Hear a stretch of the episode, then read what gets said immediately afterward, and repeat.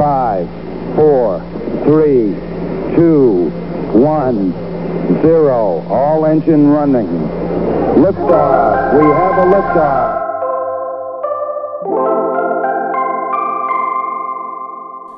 R to the G. I probably just interrupted the intro, but R to the G. How are you, sir? to the one I call BJ, BG, not BJ, BG.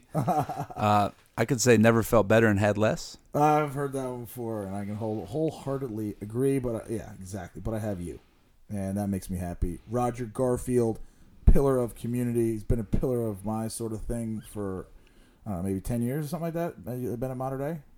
Met you in 2011. There you go. My math, you know, I don't need to consult a calculator for that one. Call that a decade. What a what a decade of twists and turns and It's been and everything. something. But It's been something. I, you're one of my. I mean, we're, we're, I love you. love you too, uh, bro. Growing up together uh, yeah. in our 30s, grown up in our 30s yeah, they say or life, so. life begins at what? I don't know. Conception? No. I mean, yes. But uh, life begins at some people say at 40, you know, 30 or whatever. I guess whenever you decide it begins. But uh, anyway, um, totally enjoyed your friendship and thanks for being here. Thanks for having me. I listened to a couple of the other the pods, not Yeah. all of them, but it's it's awesome and it's an honor to be here and considered a, a pillar of something. You're a pillar to me. Thank so, you. Uh, so Mater Dei let out of school today for spring. break. You're spring broken. Not like you're broke, but you you know you get the idea. Getting here was was the start of my spring break. Amen, bro. Have a little cheers. Yeah, little something um, in there, and then you head to Florida tomorrow with your one year old and your beautiful wife, Christy. Thank you. Um, yes, this will be our first time, not our first time traveling. Summer's been our daughter has been great in the car, but our first time hopping on a plane with her. She just turned one a couple weeks ago, so a little anxiety about that. But we are so excited to get to Florida, get to just a break from break from everything. Really, feels like State, you know. um, God bless you know everyone who's been working hard to get the vaccines out, but it feels like you know better times are coming for everybody, and um, to go down there and see my parents who've been there for a couple months is going to be uh, just a little, little little couple days in paradise. So we're looking forward to it for sure. It's a great unplug, and no better place to go than Florida. I mean, flashback a year ago now, I was in Florida for three months, you know, and don't get me wrong, like right now, I think March might be my favorite month here. Yeah, I don't know. You might disagree. What's your favorite month? You got one? March is March is very very special to me and to my family for a lot of reasons. Um, There you go. The number one reason is uh, all the birthdays. So Mhm. start with my daughter who was born a year ago, March 10th. Yep. She's as old as a, a pandemic, as we like to say. Yeah. Um, yeah. But she also has the same birthday as her aunts, my sisters, who are twins, Tracy and Kathy. Um, we knew when um, we got the due date for summer that she'd be around March 10th or so. Uh, but then when when Christy went into labor, which is a crazy story, um, we I, I just thought at, at some point in the in the start of the labor, like, oh, she's gonna Summer's gonna, this this person we didn't know it was gonna be a boy or girl yeah, is yeah. gonna be born on Tracy and Kathy's birthday. Oh my god. And um, Oh on top of that, it's my dad's birthday on tomorrow. Tomorrow's my dad's birthday. so cool. 68th birthday, March 26th. It's some of my good friends' birthdays as well. And um, on top of all that, I don't know if that's coming through too strong in the airwaves. This is my first podcast. But uh, on top of all that, it is the month for, for basketball. It's March Madness, of course, and that's been you know a love of my life for so many years. And uh, what a crazy uh, thing to have the the March Madness taken away last year. That was like a crystallization of the seriousness of the virus last year Mhm. when they said no basketball tournament. I thought that was unthinkable, Mhm. and obviously it was the right call. But Mhm. um, to have it back this year just seems like um, a gift, a gift in a way maybe we took for granted in the Yeah. past. Yeah, amen. And then you, it's I always, I miss my dad, and uh, have your dad. You guys, you, you have this tradition of going to the Final Four every year, right? We do, and I was lucky to meet your dad Oh. and, and and know Yeah. just a little Yeah. bit of how close you guys were. Seriously. Um, cheers to that. yeah, sure. And uh, and hear you speak at his memorial um, at Mater Dei. Never forget how, how thoughtful your, your reflections were on him. I'll never forget you said. "Don't drive at night." I think about that a lot. Don't drive at night was one thing you learned from your dad. But Yeah. um, you know, this is maybe darker or deeper than it needs to be early on in this podcast. But um, some of my close friends who have lost parents, like you and my good friend Damon, who lost his mom when he was 17, um, have made me appreciate, you know, just just that my parents are still around and uh, my parents are together. You know, so many people experience divorce. So, but I've been so lucky to have, um, you know, two parents who have been going together. Gosh, since the '71. Oh my This God. is their this is the 40th year they've been married, and uh, my dad's 68 this year. Yeah, we've been to the Final Four 13 times. 1997 was the first time we went in Indianapolis. Um, I won't tell you all the years, but we did go in 2019, and we were planning to go Yeah, last year yeah. until you know when struck. Christy got pregnant. Yeah. We were definitely thinking, oh, we won't go with a three week old. I'm not going to abandon Christy. And, and the tradition means means a lot, but I wasn't going to abandon Christy with a three week old. So we probably were going to skip last year anyway. But um, this year in Indianapolis, who knows if the Michigan Wolverines get there? Maybe we'll Let's plan a last minute trip. But we're not planning to go. We're planning to resume the tradition tomorrow. Or sorry, next year in New Orleans. It would be uh that sounds great. I'm gonna have to tag along. Uncle Billy. No la. Uncle Billy. Um I was gonna say. Um it would be fun if you guys could watch it together or something, but I don't know if that's gonna happen. No, you know what? It, your parents gonna be in Florida for a while? The second weekend is this weekend. Yeah. So You'll um, watch some of it. even if you know Michigan's my favorite team, it Yeah. has been since the Fab Five, 1991. But even if they hadn't advanced to this weekend, it would be special getting there with them in Florida and, and watching the games on TV together. Because even that, like we have so many memories of watching games together, Yeah. whether in person or on TV. Yeah. Um, it's you know you know there's there's little things that might not mean as much to the person who's not in the relationship, but Yeah. you know for me and my dad to watch basketball together, whatever the context, it's pretty darn special. It's special. Um, to have that that bond, you know. My dad and I used to watch golf together. Mhm. Uh, he Mhm. loved to watch Duke basketball hmm uh, more than I did. What was his connection to Duke? ah, number one son, maybe. Teams, Uh, teams that when you were there, teams when you were there were pretty darn good. Teams were there. Uh, we were pretty darn good. Was Yeah. that JJ Redick era? Yep. Uh, my freshman year, we won with Battier and Boozer. That's right. Oh, 2001. Oh one. 2001. Oh one. That was a I was there. That was our that was our uh, third Final Four together Holy in smokes. Minneapolis. Holy smokes! That was the last place it was in 2019. So so cool. Dunleavy, Battier. Yeah. Stacked team, man. Yes. Uh, Jason Williams, Yeah. Uh, there's another guy there. Uh, Brand, Elton Brand, Elton Brand. right? I don't know if he was on that team. He might have been. Might have been the year before. they were so good for so long. 1999, they lost to UConn. yeah. What a, a great championship game. Yeah. I was, I think I was a freshman in high school. I was so into Trajan Langdon. I don't know if you remember that Yeah, I name. do remember that. And then 2001, they made it back, and um, they played Arizona. And Mike Dunleavy had a stretch in that game where he just took over. I think he had nine straight points, I believe it. and that was uh, that was a good Arizona team. I think Loren Woods and Jason Gardner. But um, gosh, Duke. I don't know how many they've won since 1991, Coach K's first one, Yeah. but I think it's four or five. I think that's right. And then this year they're out. They're out of the dance. First time they haven't been in it. How long? Uh, I mean, 20 plus years. yeah, something like that. Um, I remember my freshman year at Duke, um, playing lacrosse, beginning of the season, you know, being all dialed in and, and you know, ju- jump and say how high. And uh, fucking- they won the national championship. But I'm like sitting on the quad on their west campus, which is like the main campus, like drinking Gatorade for like, the practice the next day or something like that. And like I saw a couple like there's two or three upperclassmen that are like running around and like with tank tops and like you know drinking beer. I'm like, Right. just gonna sip my electrolytes because we have practice tomorrow. and one- and one, one of the it just hit me. One of like the uh, I don't know some person I didn't know um, grabbed his like big ass like like console of a monitor, and he's just, there's a huge bonfire. There's a huge bonfire. Uh, it almost goes without being said. There's the bonfire.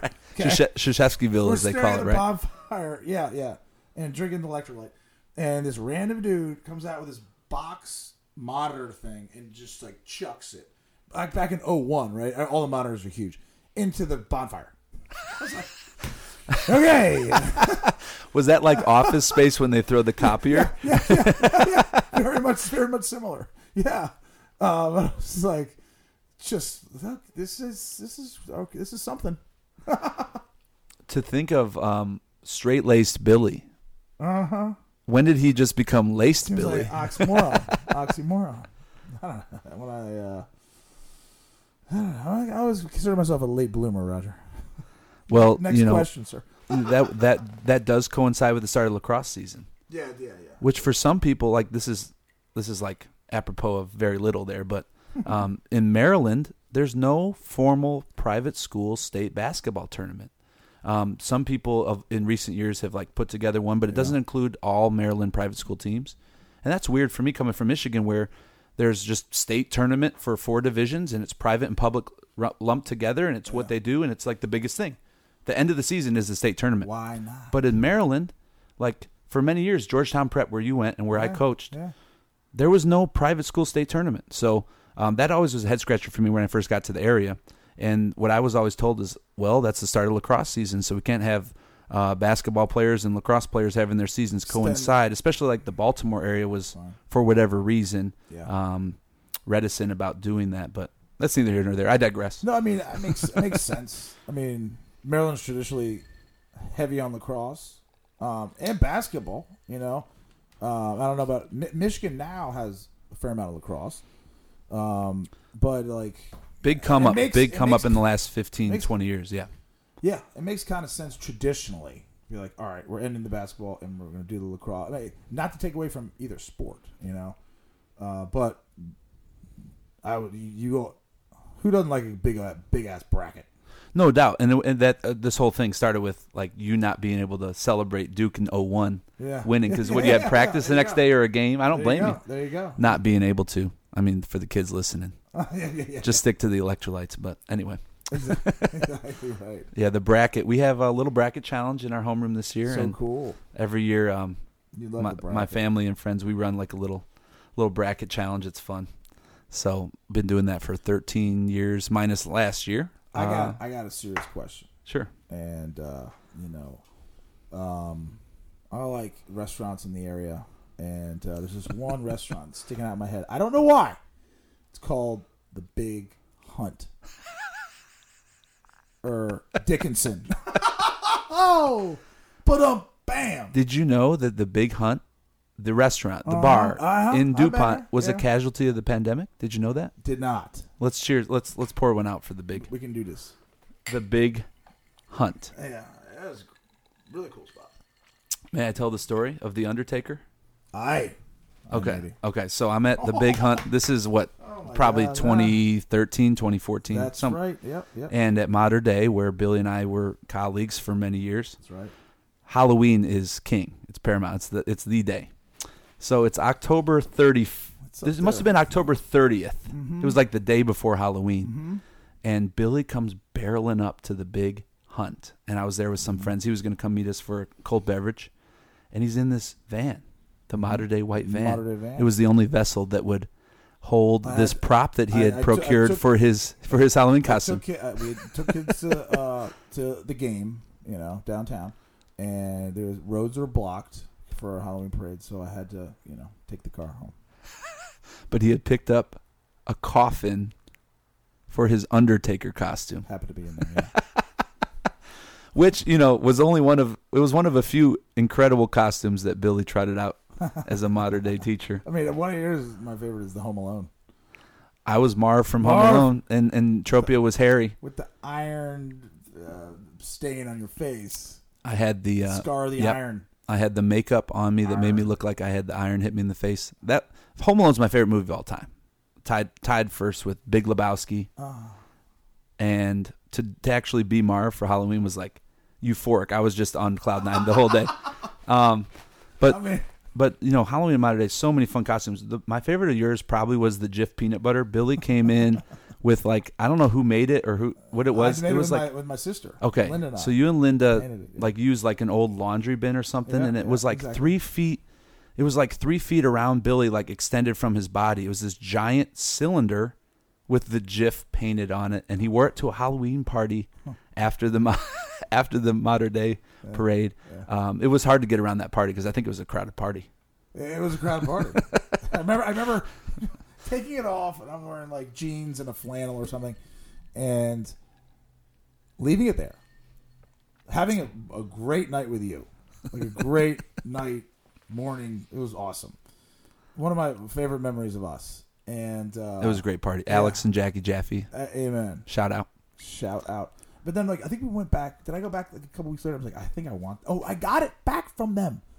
Remember this? This is when we were. This is where we are six G. You well, you had to get it back from them. It was taking up like half their living room. It was a sizable costume. Um, I think she was texting me like early the next morning. When are you coming to get your peanut butter? And I was like, peanut butter. Oh, Billy's costume. That's right. Oh my! That's when we turned six B, the homeroom, into six G. That's right. That's right. And, and, and G stands for the Grand Ole Opry or or Garish and Garfield. You know.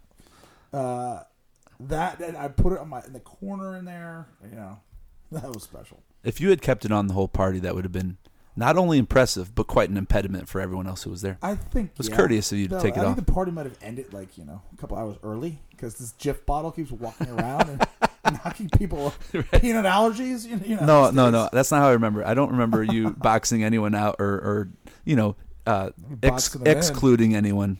You took it off. I- you assimilated. But um, cat. you know what I'm realizing as I'm staring please. into this microphone, Yes, please. radio voice. How do you how do you feel about your voice on audio? Because I'm like I'm like self conscious about mine for some reason. I don't like you know I don't like hearing my uh like sound of my voice on voicemail. Yeah, Oh, okay. I don't like hearing. when, el- else is your voice recorded? I'm trying to think. Don't definitely like, a voice Nobody likes the sound of their own voice. You know, unless maybe Rush Limbaugh. Well, you know, do you? But, I'm, that's what I'm wondering. This is how many podcasts in. Like, is it something you think about? Um, because for me, at doing my first podcast, thank you for having me on. Um, I'm not like super conscious of it, but I wonder like how it will sound coming back and not being the most bass voice like my friend BG over there. I'm No, just I- I'm curious. I think that uh, um, we got to wait like a day or so. and We can talk about this on the next one. No, I'm kidding. Uh, I um, it uh, like we kind of said earlier, like talking into it kind of sounds better now, and then when you actually like play it back in the thing, it kind of more sounds like your voice normal. That's the weird sort of like nectar thing, the that kind of is ad- ad- addicting about podcasting. Cause I, I think I think I like this. I don't. I like the, how my voice sounds right now, and I think you experience the same thing. Well, my only my only thing I can compare it to is because I, I have a background in, in sports journalism, but Mm-hmm. there were no podcasts really when I was doing my thing in college and Yeah, and and for a couple years right out of college. Like 2008 is when I switched over to coaching and teaching. yeah, But during those couple years, I did radio. I Mm-hmm. did live radio. I would never hear myself. I was either on the phone or I was in the studio. I never really like heard my. I would never go back and listen to how I sounded on the radio. You know what I mean? yes, exactly right. And- it wasn't being recorded necessarily. You know, and most like- people are probably thinking, "Who cares what your voice sounds like?" But it's like it, it, you're not conscious of it when you're talking, and then when you actually listen to yourself, it's like, "Oh, that is that me?" yeah, yeah. Well, that's you, and this is me. Um, I don't. It's kind of like you're a writer. it's kind of like you write. You're in the in the in the process of writing. It's like you're writing. It's like, all right, this is good. I'm on the flow. I'm flowing right now. This is good. And you're like, "Duh, duh, duh, duh," and then you stop. Excuse me, and you reread the thing. You're like, it's not. It, that really wasn't that good. You know Totally. and like I, it's that compounded or an additional to hearing your own voice on the playback. Not net right now, but like when we're finished, I'll listen to it or whatever. And be like, number one, I don't like how I sound. Number two, I don't like what I'm saying. Totally, and, and um, it's like the lifelong battle for writers is like, okay, is what I'm saying of value to others? yeah. Um, who's the audience? Is it authentic? And, and if you write something that you feel good about, even I'll just speak for myself. Like Yeah. sometimes I have imposter syndrome. Like, oh, this might be something people like, but maybe it's not. I shouldn't. I shouldn't publish it. Um, for me, the the solution to that not that not that writing is easy. It never is, Yeah. but you have to write just like anything else every day Yeah. or or almost every day, and you have to. And I, I'm not uh, successful at this, but it's carve out to- time to do it at to. the same time every day, and then your creativity eventually pours out. But um, it's hard. No, no, there's no doubt. I You got to be disciplined about it. I know? I used to do it for a living, and it, and I thrived on deadline. But without that deadline, now it's like okay, in your head you, you might say, okay, I'm going to sit down and write, or I'm I should write more. yeah. but when are you going to do it and what are you going to write for and what's the purpose so lately what's been fruitful for me is just keeping a diary like keeping more of a journal and just writing for an audience of one like writing trying to sound as genuine or as you know un, unfettered as i can just writing for myself and sort of refining my voice a little bit because i haven't really written in uh, copiously since like 2008 and i definitely miss it Yeah. When you write in your diary, your journal, what do you write? I mean, if you don't mind me asking, what do you write about? so there are different different things that might happen um, that are you know moments that are emotional for me in the day, and it might be something as simple as like watching Summer dance to a song. Yeah. The the halftime show at the Super Bowl came Yeah. on. The Weeknd was was doing his Yeah, thing, yeah. And everyone's like probably looking at it like, oh, is this you know? They're analyzing it, and I was just watching my daughter dance Right. and um, like watching her learn and do new things. There's different moments, definitely unpredictable, where I just get overcome with emotion. Like I want to like cry tears of joy, and so I'll try to in those moments like take inventory and go write about them and maybe why I'm so proud or so moved by it. Um, I've written, I've tried to sort of keep inventory of gratitude in my journal, like um, certainly all the things that my wife does for me, for my daughter, for us. Um, she's just an incredible like source of energy and positivity that I try to convey that to her, but it's also helpful to convey that to myself. Like, what am I grateful for? There's so much in our lives to take inventory of whoever we are, and, then life moves so fast. When can you do that? So the times I slow down and actually type, I don't usually handwrite. I just type out my thoughts. That's that's more or less what I'm doing. And the other thing would be like self improvement. When uh, a couple years ago, I actually got my ass in gear and trained for a marathon, and I ran one in 2019. It was pretty slow.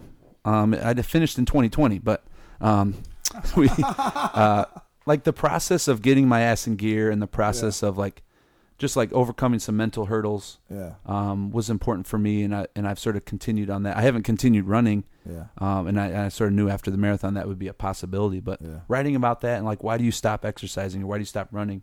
What what leads to that, and then what triggers you to do it? Those sorts of things are, are like deeply personal for me, and I don't I can't really articulate why, Yeah. but it's fun to try to explore that. I think that uh, writing is a mysterious process. I think it's a very active process. Uh, I heard you I heard you talking with Vin about trying to write as you speak, like trying to like you you know Yeah. like writing as you speak would be the ultimate authentic writing, right? Yeah, yeah, yeah, So I know that's a process that you've really worked hard at over the last well yeah. over a long time. You've written so much lately about movies, right, and, and Yeah. other things. Yeah, I love writing. Um, and there's a great uh, quote, and actually, this like this is my planner, and it goes like, It's red for those who are wondering. here's your here's your visual, It's full of notes. and um, there's a quote. There was a quote uh, passed in here, and it's like, I write in order to understand like what I how I think. Or what's in my head, or something like that. Um, sometimes when I start writing, and I think what you're speaking about got me onto it. Um, it's like I'm thinking one thing right now. I'm writing about an, an emotional uh, circumstance that happened in a day. Let's say yesterday. You know, whether it's good or bad. Um, and by writing, it might be a beautiful heart that's in your head, or it might be a knot. Um, by writing, you understand that, that, that beautiful red heart a little bit better, and also you can un- untie the knot maybe.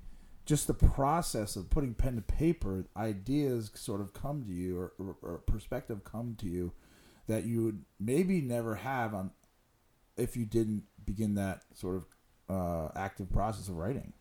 But just putting the pen to paper, just you know, typing, Yeah. um, can be therapeutic, and whatever comes of it. Sometimes it doesn't matter. That's what I'm saying. Like if you just do it every day, Exactly. that process is is is good for you, the individual. The people who are like the the, the writers I love the most, the writers I follow, Mhm. whether it's um, David Sedaris or Shea Serrano or you know, um, right now I'm reading um, autobiography of John Thompson from this.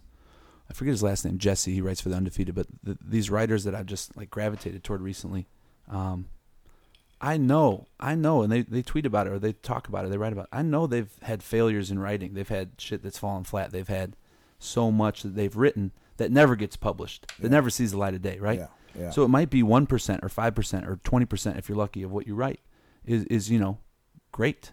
But even if it's not, that's not necessarily the point. the like, process the- is important. Right. It's not. It's not to be some published great writer, and Right. maybe that's a way way I thought about it for a while after I was writing, and I had my stuff published every day, just like little you know columns about Yeah. high school football in Tennessee Cool as can be. or whatever it was. But um, it is. I just respect the people that can do it consistently on on a great on a on a you know grand scale. Uh, I was listening to a podcast about a comedy writer, Mm-hmm. and even he went through. He's like, "Oh man, I didn't write anything funny for a year." This is the guy who created Parks and Rec. Mm. This is the guy who you know wrote on The Office and SNL. Mm-hmm. I didn't write anything funny for a year. He said That's he. Th- he thought that. that might be underselling himself, Yeah. but really, like people, like I think all writers, many writers have a little, bit, uh, good writers at least have a little bit of that. Um, Insecure.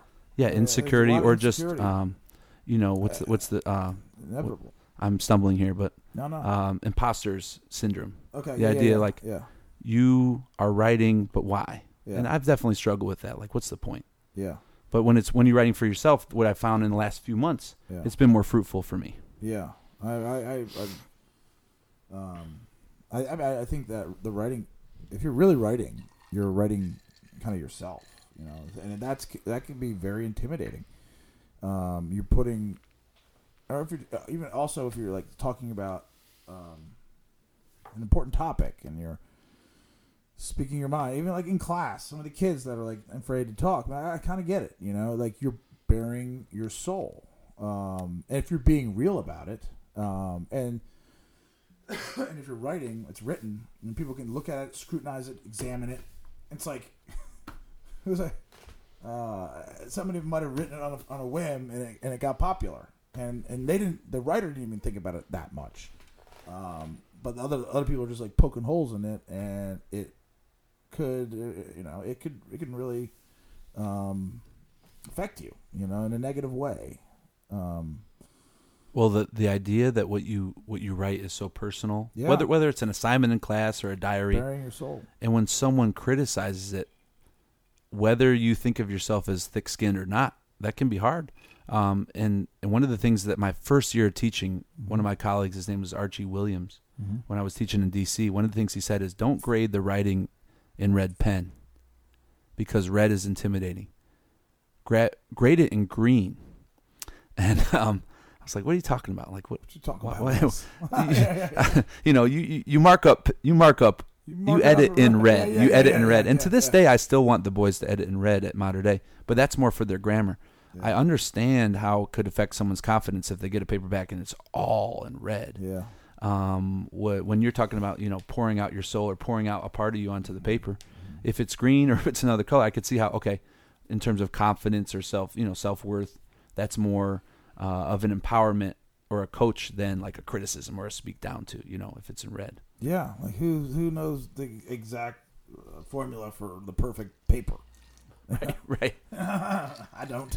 You know, if you get like you know, if you get the verb and the adjective and all agree and the subject and everything, like it's such a subjective art. No doubt. You know, it's just like there are ways to do it and teach it and stuff like that. But uh, to your point, like I used to, I uh, there's some maybe I heard something like that about like um, red. I'm like I had an aversion to, Right. for degrading in red. Yes. You know, um, I love pencil. You go pencil. You, you go Ticonderoga number two. Hey, for those of you scoring at home, you don't know, you don't see Billy's office here, but Ticonderoga.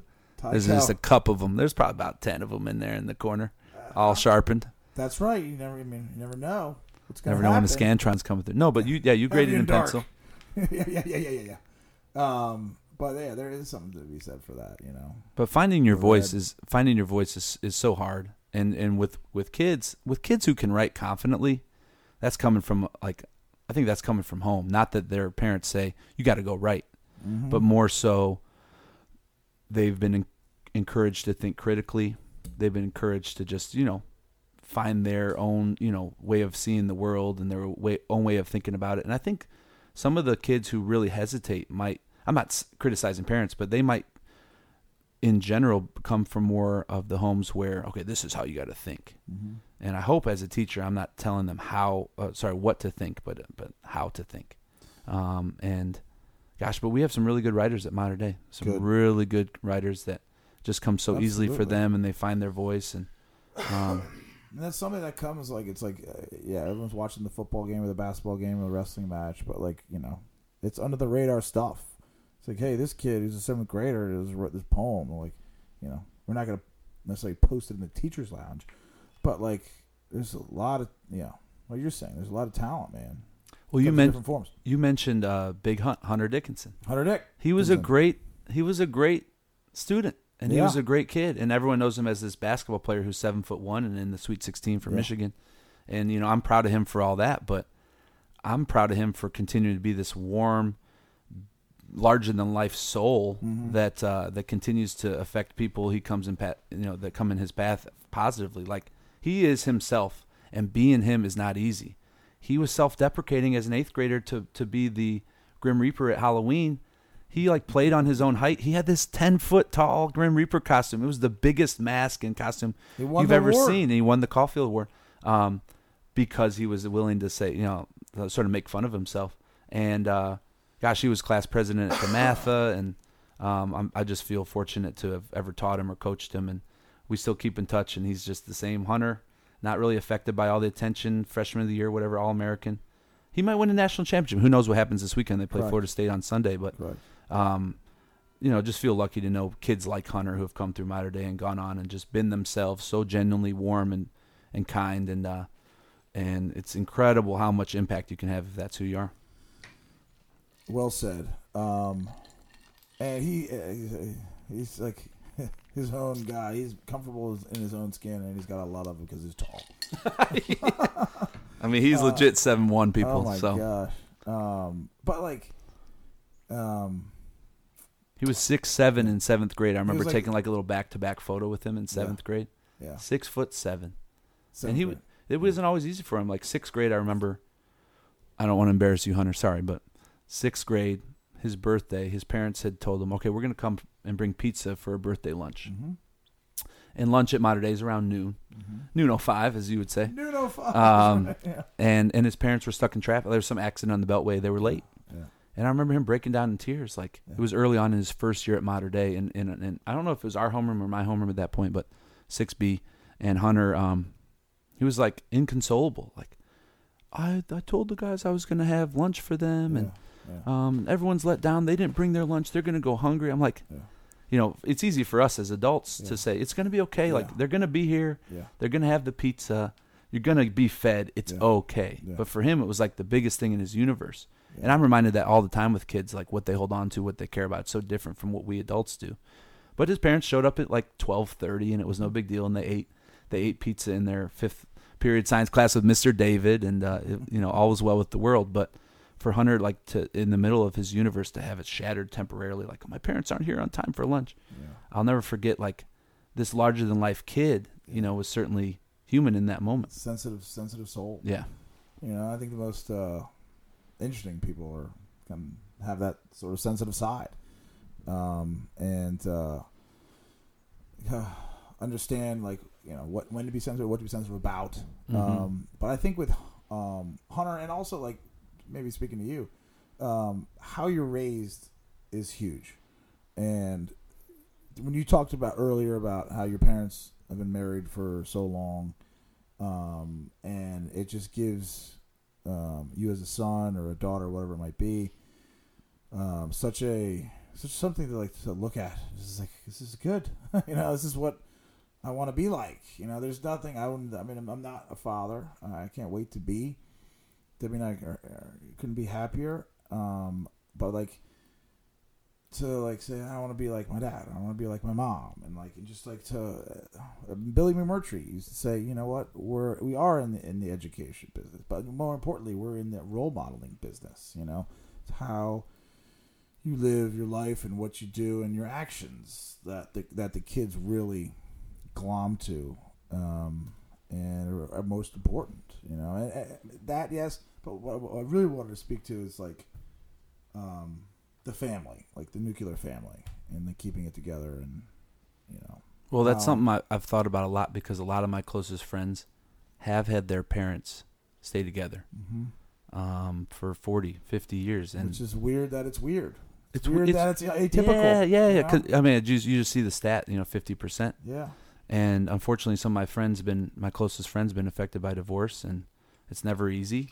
But you know, you see them on the other side of it, and and you think, okay, brighter days ahead. Mm-hmm. Um, you said role model. Whether your parents are together, whether your parents are divorced, both parents can still be great role models for you. Just that, just that they didn't stay married doesn't mean they can't, you know, continue to have great positive effect on you.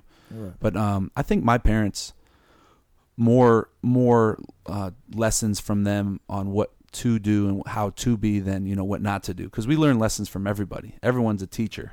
Um, ev- you you can learn a lesson from every single person you ever come across, what to do or what not to do. And so, you know, there's there's moments I'm sure you can think of moments when you were younger where, oh gosh, you know this that this that. I don't want to be like that when I'm older. Um, very few moments like that with my parents. So many more moments like, oh gosh, I really wish I had, you know, uh, the deep bass of Stan Garfield or the, you know, the confidence yeah. or, you know, just the conviction that my mom has in certain things. Um, but grateful to know them and to, to have had them so supportive of me through the years, whatever I've done. You've got a great um, example of like love and commitment in your parents, and you are uh, exhibiting it yourself with Christy and Summer. So um, Can't wait for you to meet Summer. She's, uh, can't believe I haven't met her. she's a year now. Oh my gosh. Yeah. What a Yeah. crazy year. A I mean, year. how can you not like in any given conversation like talk about covid the pandemic um, i'm glad we've avoided it for the most part to this point but Mm-hmm. we used to uh, joke like early pandemic if you bring up covid you got to drink but uh, um, speaking of that yeah, yeah, but uh, no um, the idea that uh, we're you know 54 weeks out of you know when things started to shut down yeah. Um, it gives me hope. It make, makes me really pumped for what's ahead on the you know the bigger half of 2021 and new endeavors like yours here with this. Um, yeah, thank you. It's it's awesome to be a part of it. Thank you, thank you, thank you. Um, it's uh, it's exciting. You know, I we can end in a little bit because you got to get back to the fam. But um, 2020, um, in a weird way, I mean, it's going to go down in the books as one of the weirdest years, but um, was one of the best for me.